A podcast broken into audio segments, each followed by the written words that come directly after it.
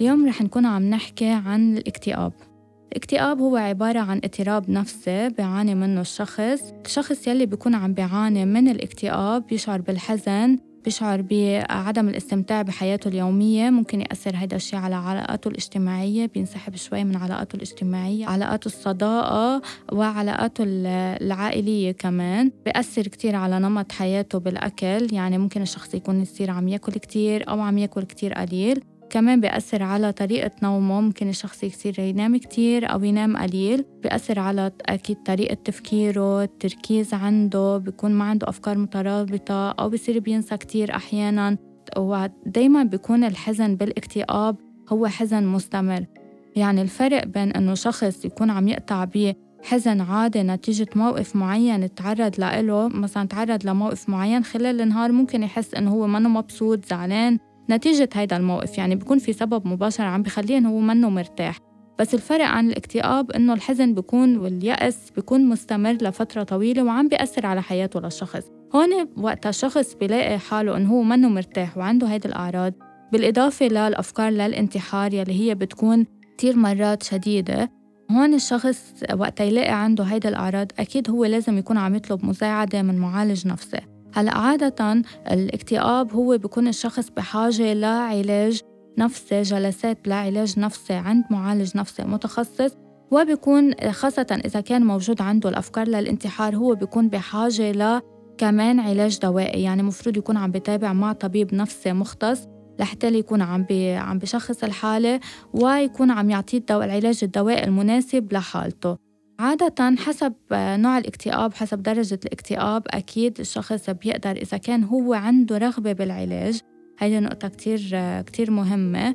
وإذا كان في سبورت بالعيلة حسب عمر المريض كمان وإذا كان في التزام بالعلاج كمان أكيد ممكن الشخص يكون عم يوصل ل لوضع أفضل بحياته. وبعض الحالات ممكن يقدروا يتخطوا الاكتئاب بعض الحالات أكيد بكونوا بحاجة لعلاج طويل الأمد. الأسباب يلي بتأدي للاكتئاب في عنا أسباب عديدة منها أكيد الوراثة يلي هي إذا كان في حدا بالعيلة بيعاني من اكتئاب مزمن تنفترض أكيد هون بيكون في risk أعلى عند الشخص يكون بيوم من الأيام إذا تعرض لضغوط وصدمات نفسية إنه يكون في عنده risk أعلى إنه هو يكون عم بيعاني كمان من الاكتئاب. كمان أكيد التراكمات بالحياة الصدمات النفسية المواقف المزعجة اللي هو الشخص بيتعرض لها. وما بيقدر إنه هو يتخطاها تبقى عنده أكيد باللاوعي وتظهر بشكل الاضطراب النفسي الاكتئاب. هلأ كيف ممكن الشخص يقدر يتعامل مع حالة الاكتئاب؟ أكيد plus إنه هو يكون عم بيتابع مع معالج نفسي ويكون عم بيتابع مع طبيب أكيد لازم يكون هو عم بيساعد حاله. يعني لما بيلجأ لمعالج نفسي بكون لأنه هو منه قادر يساعد حاله لحاله.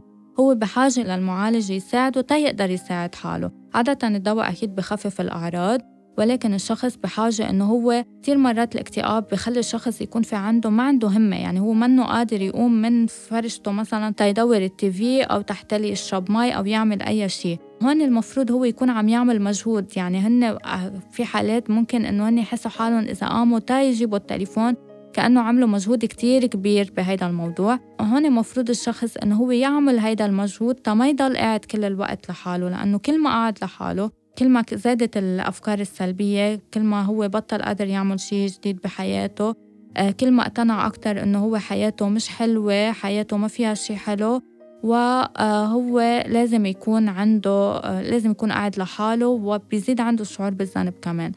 لهيك كتير مهم إنه هو يكون عم يعمل عكس الشيء اللي هو عم بحسه. على قد ما بيقدر يعني يجرب إنه يرجع لحياته العملية وأكيد الدعم العائلي للشخص يلي هو بيكون عم بيعاني من الاكتئاب كتير مهم لأنه هن بيساعدوه إنه هو يتخطى هيدي المرحلة الصعبة وبالإضافة للعلاج ليكون صحة نفسية أفضل.